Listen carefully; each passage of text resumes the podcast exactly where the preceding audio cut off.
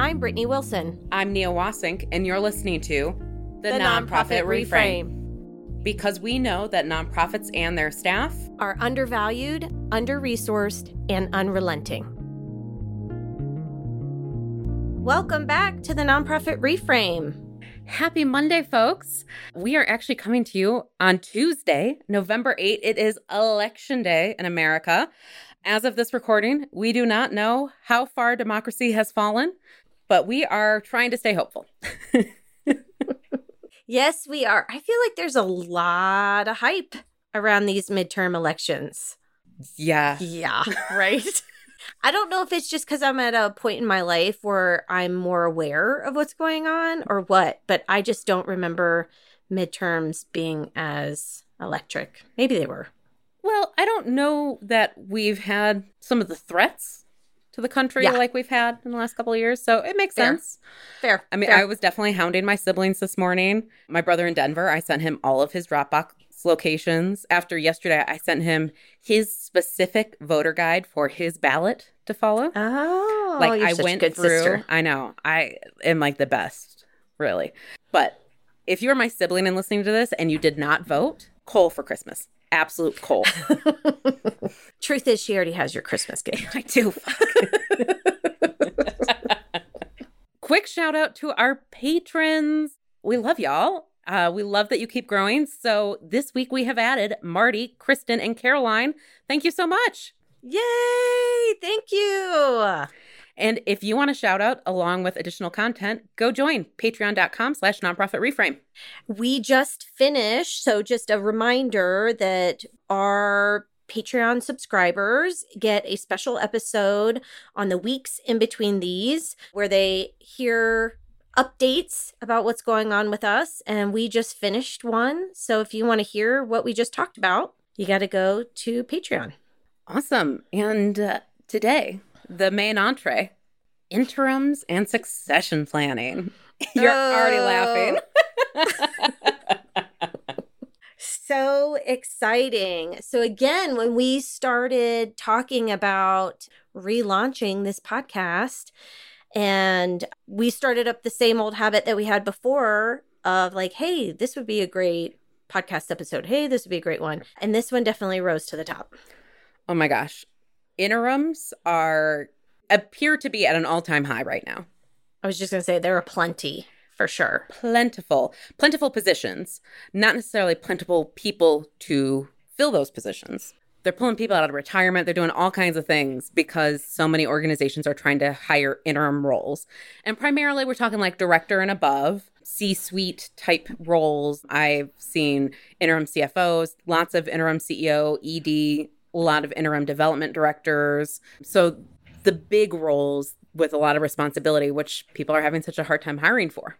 Absolutely. Yeah. I was going to say, I mean, I think for some of them, they're str- strategically choosing to hire an interim first. So whether it's they maybe had a leader in for a long time who left, and so they want to have a little bit of time to reassess what the actual needs of the organization are. So they bring in an interim to kind of see, okay, what do we actually need to be looking for in our next full time permanent leader? But then sometimes it's because they have no other choice. Yeah. So they can't find a permanent full time person for the position. I know particularly with fundraisers in the last year has been so difficult Mm-hmm. multiple clients of mine doing multiple searches, Yeah. right? They go through the whole search and they just can't find the right person. So they go through it again.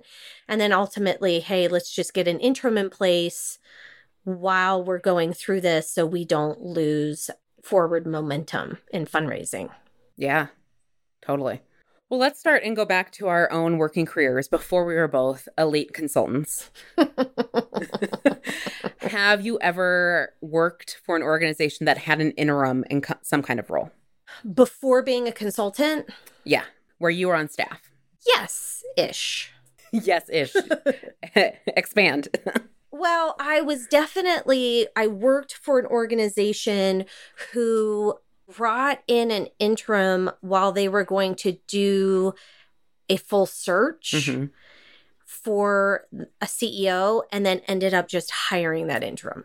Which seems to be a really common thing. Yeah, and didn't actually even go through the whole search. Yeah.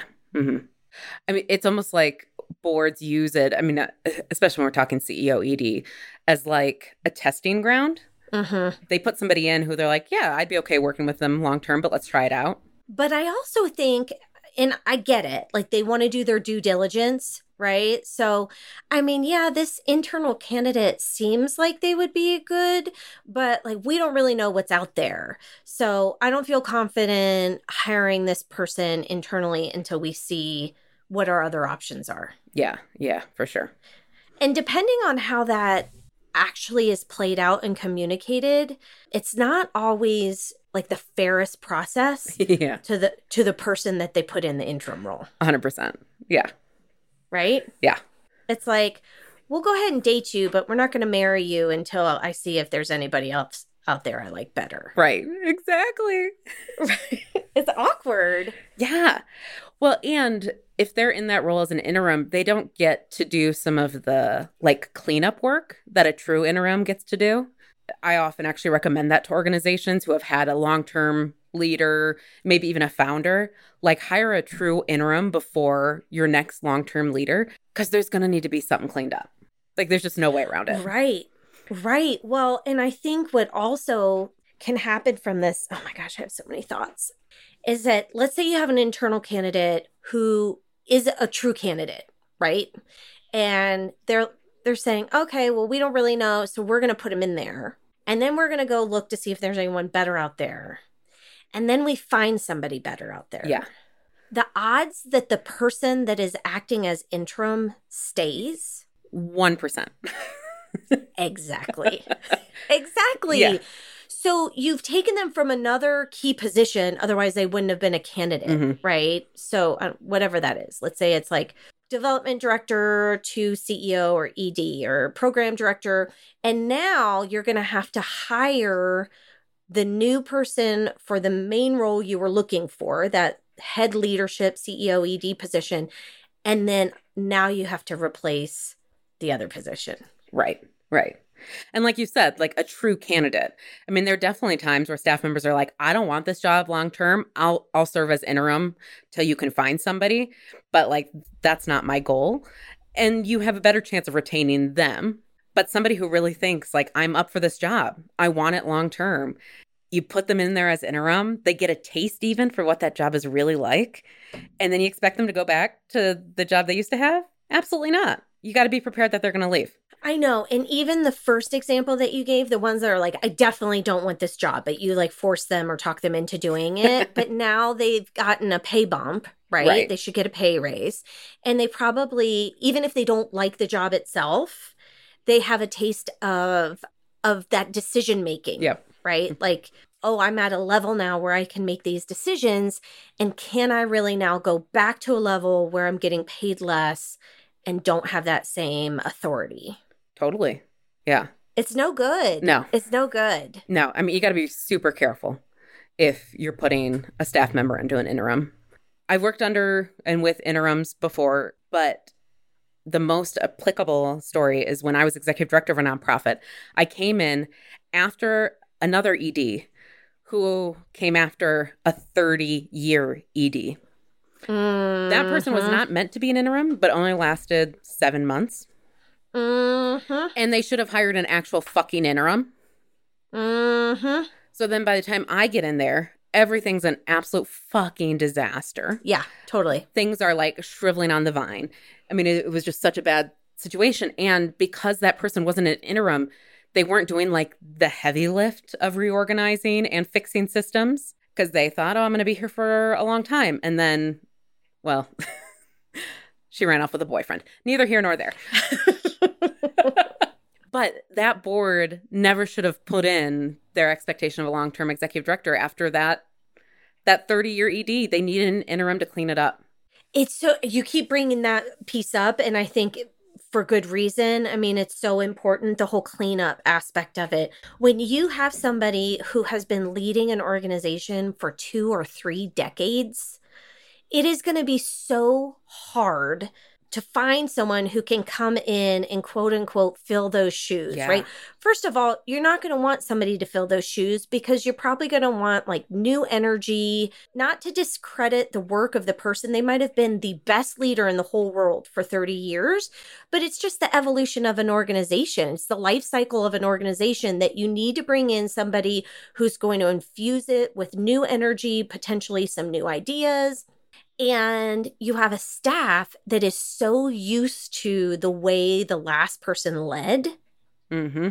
that anybody that you bring in that's going to be different from that is going to shake things up Oh, right totally. so that's like the big part of it too with leadership changes is this like attrition this natural attrition that happens Yeah. Well, and I think the power of an interim is that you can actually like have them be the sacrificial goat. yes Wait, sacrificial lamb? Lamb Eh, uh whatever farm animal. Like have them do the changes, have everybody be pissed at them. And then when the new person comes in, they can build relationships back. Yeah, absolutely. I think what's tough though, what you have to understand is that when you bring in a true interim and know that that's the expectation, there cannot be an expectation then that that interim is going to move the organization forward, like grow it. Right, right, right. It needs stabilize, right? So like Exactly. sh- shake it up Mhm. maybe a little bit, then stabilize it and get it to a place that it can be handed over to someone who can then lead it forward. Yeah. And like really cast the next vision for the the organization. Yeah, you're exactly right.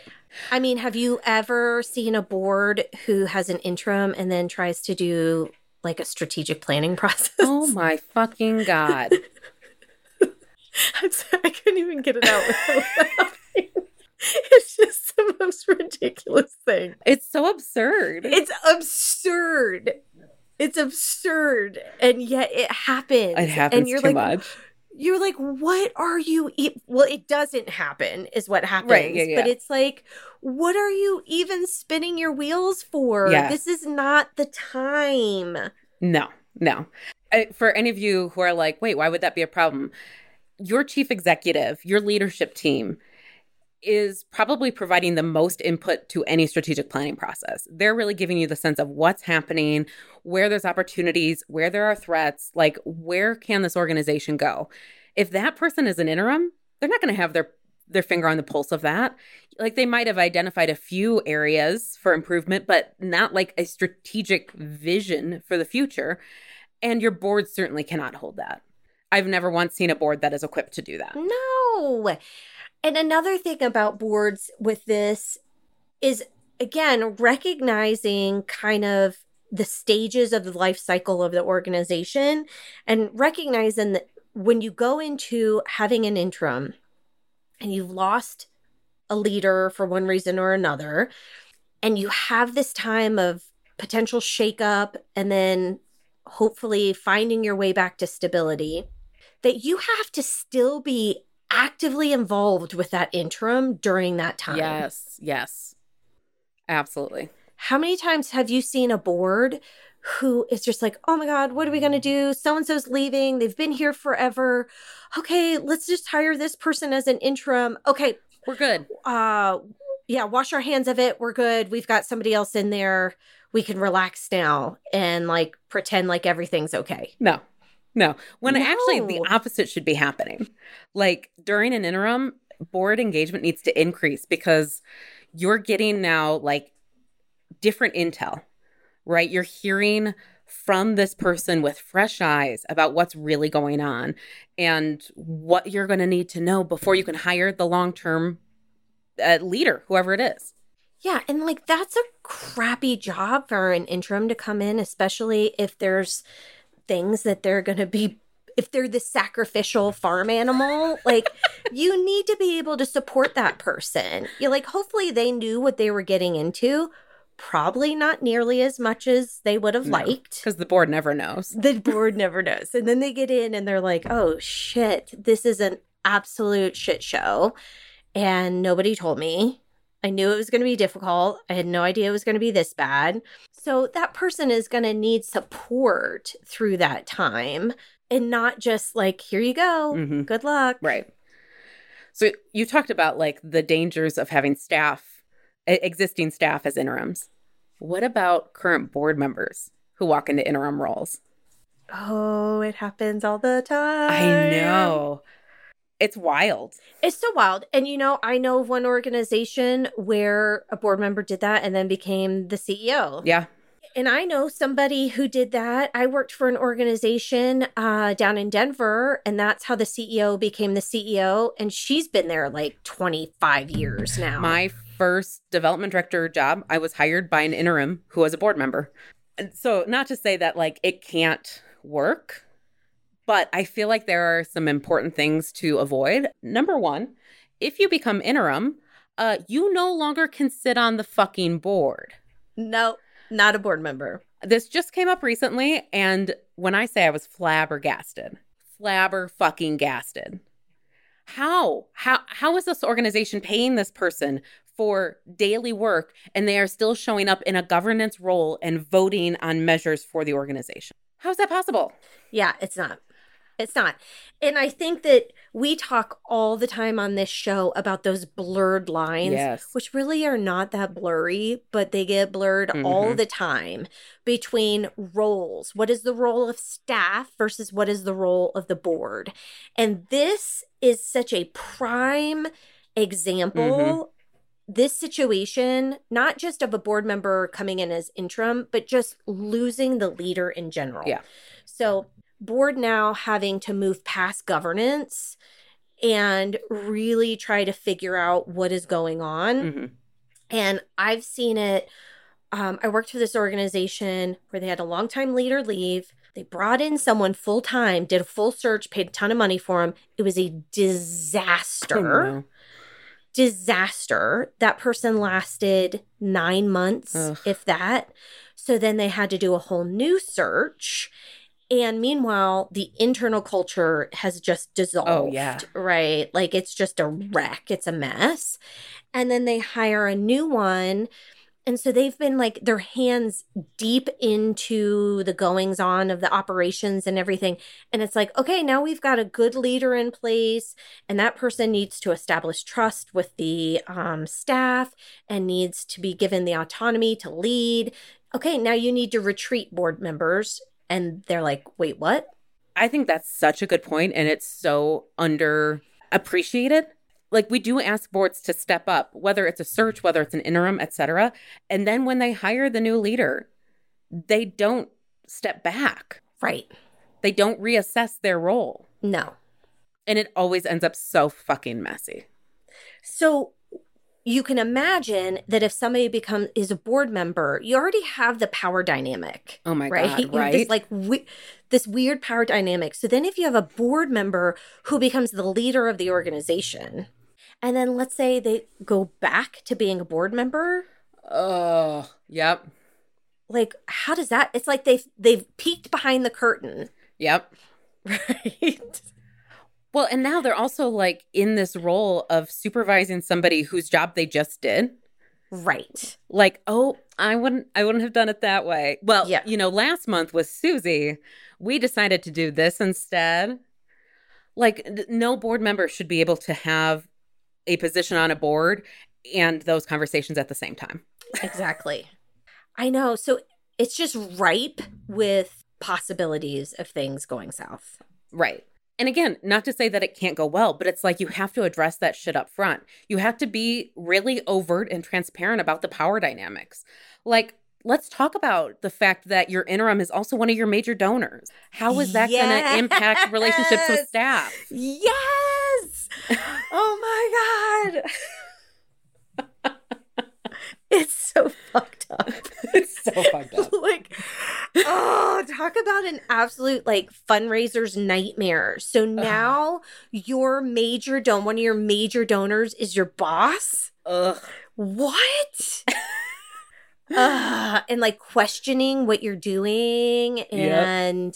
Oh that's just a nightmare and then how do you go back to that you know it it really just reminds me of what we talked about in the last episode of committees and how I was working with that organization who created a whole matrix of Mhm. roles and responsibilities. Yeah. It was like very specific and wrote out like who has decision making power, who does this, who does that. And I feel like if you're going to do any of these things, then you need to do the work of writing down what each person's role was, what the new role is going to be, Mm-hmm. and then and how that changes. Yeah. And just have those conversations constantly, right? Like that can't just be a document that you create once and it sits on a shelf. Well, so let me ask you, between the two of us, we've probably worked for what, like dozen or more organizations, 20, Oh, yeah. 20, A dozen lot. organizations. How many organizations that you've worked for had a su- succession plan? well, one of them had a document with the passwords in it. So that counts. Mhm. yeah, I'm talking none, not a single Uh-uh. one. And even organizations, this is what I don't understand, who have the uh, what do I want to say? Like like I worked for this organization, we knew for over a year that the leader was leaving. Mm-hmm, mm-hmm. And yet you still would have thought we found out we were given 24 hours notice. like like nothing was done. yeah. Yeah. It just blew my mind of like why do you not want to have these conversations Yeah. I mean, I think there's like there's so much emotion wrapped up in all Yeah. of that and it gets lost. Like the, the work that needs to be done gets lost because of that. And again, ideally, you'd have a board of directors that would be like, "Okay, you're leaving in a year. We want the draft of your succession plans in the next 3 months." Right? Like we want to review this. We want to have these conversations, but boards aren't doing that. How about this how about i worked for an organization where we knew for a year that the leader was leaving there was a internal candidate that was a likely internal candidate and they were told as such Mhm. by the board Mhm. or some of the board member not in a formal way, Yeah, in an yeah. informal, hey, we think you would be great to step in line, to Mhm. be the next one to come in. And so it was kind of that trickled down to staff. So staff just assumed that this internal person was going to be the next leader. Yeah. And then as we're getting closer to the leader leaving, the actual leader leaving, there becomes this power dynamic Ugh. between the one who's in office and the one who may or may not be moving into that office. oh gosh. And where there was a lot of work being done to like future work. Like there was like a Mhm. really robust strategic plan and the organization was growing and there were a lot of decisions that had to be made. And so it's like, well, who has the decision making power? The one who's Right. leaving or the one who's coming in? But because it was never formalized that the one was actually coming in, they were never given that authority. Does that make sense? Oh, 100%. Yep. What a mess. And so it just got so muddled and it created internal power grossness. That's that's the technical term.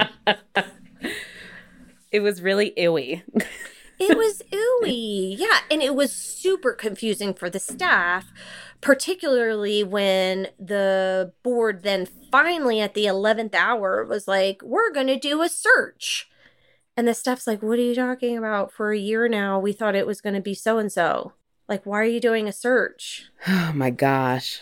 again i i think probably like becoming a consultant i mean it's obviously stuff i've already known but now to see it in quantity with so many different organizations like i'm working now instead of one organization a year 15 organizations a year and so i'm seeing the same dynamics like at each one playing out and i don't know i'm just struck by how boards have such an impact Yeah. on organizations and yet don't know it. Yeah. Yeah. It's like the gravitas is lost. Like like I don't understand. Don't you realize like what this is going to mean for this organization long term and yet you're not doing the homework that's necessary. Yeah. How about the opposite of that? Ooh, give it to me. An interim who came on and basically went full Elon Musk on the organization. Oh, just let everybody go? Yeah, basically turned over the entire board to friends of theirs, let a bunch of the staff go, gutted the programs. And I really, that to me, all comes back to that original board. How the fuck did you let an interim do that? That's insane. Insane. Is that organization still around? Nope. She gone. the like the whole organization's gone? Whole organization's gone. That's what I'm saying. like this is the power that a board has that I don't know. I like I want to rethink the whole board structure. I know. I want to get rid of them again, but it just doesn't make sense. Another podcast. I know that's another part. I just don't think it's like the job description. It's like they come in at a ownership level, but they feel like it's only a manager level. yeah, yeah. We can't end this without talking about fundraising interims, development or interims. Uh, yeah. Uh, yeah. You think? I'm like technically the interim for three different organizations right now.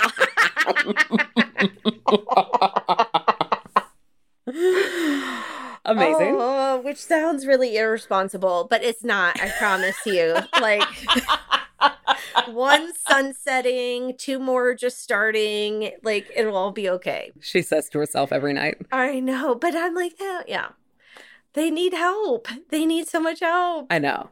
So the context for this, I think, is important. I actually shared this article on our Facebook page already. But the Chronicle of Philanthropy just did a bunch of research on what's happening in fundraising right now. Like, why can't anybody hire? They say nine in 10 fundraisers said that unfilled fundraising positions have significantly increased their workload. 89% agreed that their nonprofit didn't employ enough people to raise as much as they had the potential to attract. And we know, I mean, the front range right now is awash, awash with all of the openings. I don't know Oh, why I yeah. couldn't come up with that word. That's all right. That's all right. Yeah, I was searching for it too. Yeah, I mean, there's a gajillion Yeah. openings right now, for sure, for sure. I, I mean, again, I've said it before. I'll say it again. I think that the great resignation just took a little bit longer for our sector because we felt a duty to stay in it because in the midst of the pandemic, we were helping those that were the most vulnerable, not taking away from like frontline workers. You know, I'm just saying like we were already dedicated to the mission. And then we were seeing what, especially for human service organizations and like food banks and that sort of thing, like people needed us more than ever. So we're like, we got to double down. Mhm. And now it's like, uh, I'm tired. Like, Yeah. I can't do this. People can't keep that kind of schedule and pressure and and so they're just opting out. Yeah. Yeah, exactly. And they're finding better paying jobs Mhm. elsewhere, whether in the sel- sector or or not. You know, we got a lot who are just leaving entirely. And fundraising jobs are hard to fill. So, what do they do? They find interims instead. Yeah. It's true. And you know, I do think I want to shout out to the state of Colorado. Oh, all right. Rare government shout out. Let's do it. Well, for finally passing that what was it, that bill, that law that makes it so the employers have to list the salary. Oh, yeah, the tr- pay transparency. Mhm. Yeah. Because I think that that has done a lot or is doing a lot too for the sector of like, you're going to have to pay these people. If you want a full time fundraiser now, like, you got to pay them what they're worth. Yeah. And because there is, there are so many openings, there's a real kind of, for lack of a better term, like bidding war for people, right? Of like, Yeah, totally. Well, and I think it's interesting too, like the organizations. I mean, this has been happening for years, but it's just even more now. The organizations that are like, well, I'd rather bet on a newer, greener fundraiser who I can train yes. and really like develop them in this position because I either can't afford or can't can't find somebody who already has the skills in place. And that's hard because nobody's got time for that. Nobody's got time for that. I mean, this is another thing. well, I think I talked about it in the last episode, but people don't have full development departments much anymore. Right. Like all those positions filled. That's why they're hiring third party event contractors and they're mm-hmm. hiring third party grant writers and they're contracting out the positions that they can because they can't, they don't have them in house. So who's training the development director? Oh, exactly. Yeah. I mean, you hire a green development director. Who's who's training them? Mm-hmm. Well, they're hiring us as like interim above that, whatever it is, to like do the training and strategy so that the actual staff member can implement it. Right. Which I think is an interesting concept too. Like, you know, when you think about interims and fundraising, my biggest concern always is who's going to do the donor development because an interim should not be developing relationships with donors. Exactly. They're not going to be there long term. Exactly. So you have to have somebody to do that. Exactly. Yeah, I know.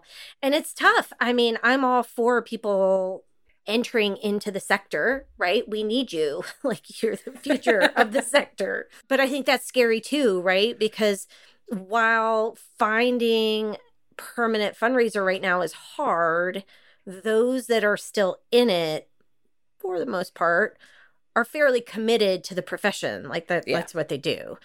So it's hard too hiring someone who's brand new, hoping you can develop them. Like, are they going to stay? I don't yeah. really know. I mean, oh, I, totally. it's a gamble either way, but yeah, the pros and cons. Hmm.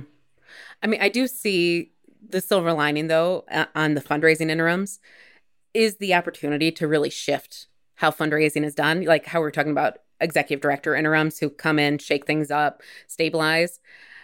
Fundraisers who can come in and like upend fundraising practices and be like, we are going all in on community centric fundraising. The donors can be pissed at me. I'm the interim, but we're going to set up systems that really are anti oppressive, that are based in equity, that align with the organization's values in fundraising. And then the organization can hopefully hire somebody who will continue to live that out. It's such a, well, I said that not exactly, but I said something similar to a client today who was complaining about lack of board engagement and that she had sent out an email three times to board members asking for help on something and have gotten no response. Oh. And I think that there's something nice about when you come in as an interim and you they hire you because of your experience, right? So when you're talking to them, you have this experience behind you. And so I say like that's not right. Mm-hmm. Yeah. like that's not right. And that's really up to your board president to mm-hmm. be setting the expectation for board engagement. You can't do that as no. development coordinator. no. Your boss can't even do that. It needs to come for the board president. And so I told her, I was like, look, let's see how many people respond to your third email. And if we don't get the response we need, I will talk to your board president tomorrow. And I was like, I'll be the bad guy. I don't yeah. care. I was like, yeah. I'm not here for that long. Mm-hmm. So I can at least come in, and that's kind of what I see my role as interim is coming in because allegedly they're hiring me because I know best practices, right? So mm-hmm. I can come in and say, this isn't best practices, or this is best practice, or you really need to be doing this, or you need to be doing that. And you can make, you can shed some light on some mm-hmm. of those mm-hmm. areas that they need to kind of step it up a little bit, so to speak. Yeah. And hopefully they respect your opinion, mm-hmm. right? Mm-hmm. And um, they listen to you because I think it's so hard. You know, you're a brand new person who comes in, even if you're brand new, you come in and start saying, well, you can't be doing this, you can be doing that. They're going to say, whoa, you just got here. But yeah. since like our role is for such a short time and we're considered like a quote unquote expert, we can come in, have the hard conversations, hopefully set the next permanent person up for better success and then peace out. So it sounds like the moral of the story for all of this is like interims really being used from a change management perspective to shift things in the organization, get it on solid footing, and then hand it off to the next person who can do the next level of change management, which is much more relational and and deeper um, to make sure that it is maintained. I love that. I think that's exactly right. I think the other takeaways that we talked about today is you got to have the bigger picture in mind and you start you have to start planning mm-hmm. right? If all of a sudden somebody says, well, you know what? So and so would be great. They're on the board. Why don't they do it? Okay, let's stop and let's write out all the implications of that. Like, what are the pros? What are the cons? Like, Yeah. how would this shift dynamics? How long would this be for? Who would, you know, what would they do after it? You know, like have the bigger picture in mind and go through all of that before you're just like, whew, okay, great. We've got someone who can fill in. We're done. Yeah. And have those conversations transparently. Yes. Like the power dynamics we talked about, all the way down to like the actual policies and like bylaws implications. You need to have that conversation early and often. Yes. All right. All right. And put a succession plan in place. Holy moly. Christ, yeah, please. come on. Like, you know, things are going to change. You never know what life is going to bring. So have at least it it started, right? Yeah. Exactly. And, and if you have an ED, this is the last thing I'm going to say. I'm sorry, I could go all day. I know. If you have an ED or CEO who comes to the board and says, I think we should put a succession plan in place, don't freak out thinking that means they're leaving. right. It just means they're thinking about the future of the organization, which you should be doing anyway. Exactly.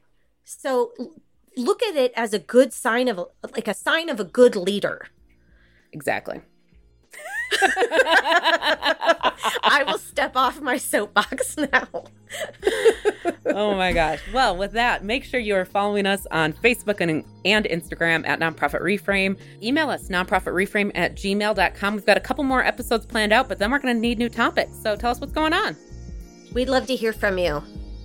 Thanks, folks. Take care. Don't forget to become a Patreon subscriber for behind the scenes content starting at only $3 a month. Learn more at patreon.com slash nonprofit reframe. We would like to thank our sponsors. Brittny Wilson Consulting helps nonprofits raise even more money through fundraising coaching, training, and event production. Learn more at brittnyWilson.com. That's B R I T T N Y Wilson.com. Mission Launch is a Colorado based consulting firm working towards social good in all sectors through fundraising, board governance, strategy and planning, and equity support. You can learn more at missionlaunchco.com. And Jake Walker Music, who provides our theme music. You can find him at jakewalkermusic.org. Thanks for listening.